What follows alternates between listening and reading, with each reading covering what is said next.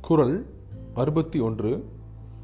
பெருமவற்றுள் யாமறிவதில்லை அறிவிருந்த மக்கட்பேரல்ல பிற. விளக்கம் அறிவில் சிறந்த பிள்ளைகளை பெறுவதைத் தவிர இல்வாழ்க்கையில் வேறேதும் சிறப்பு இருக்க முடியாது.